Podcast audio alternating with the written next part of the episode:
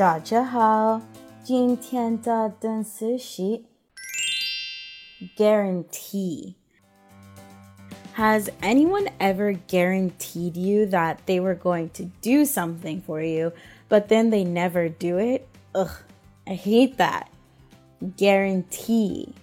Let's look closer at the word guarantee. G-U-A-R-A-N-T-E-E.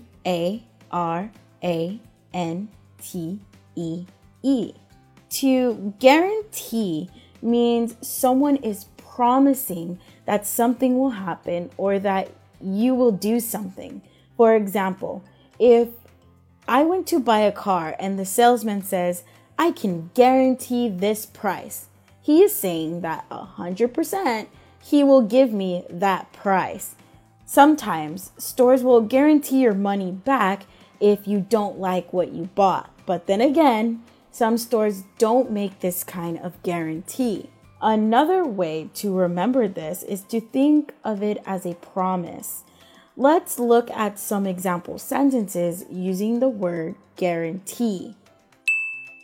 Example 1.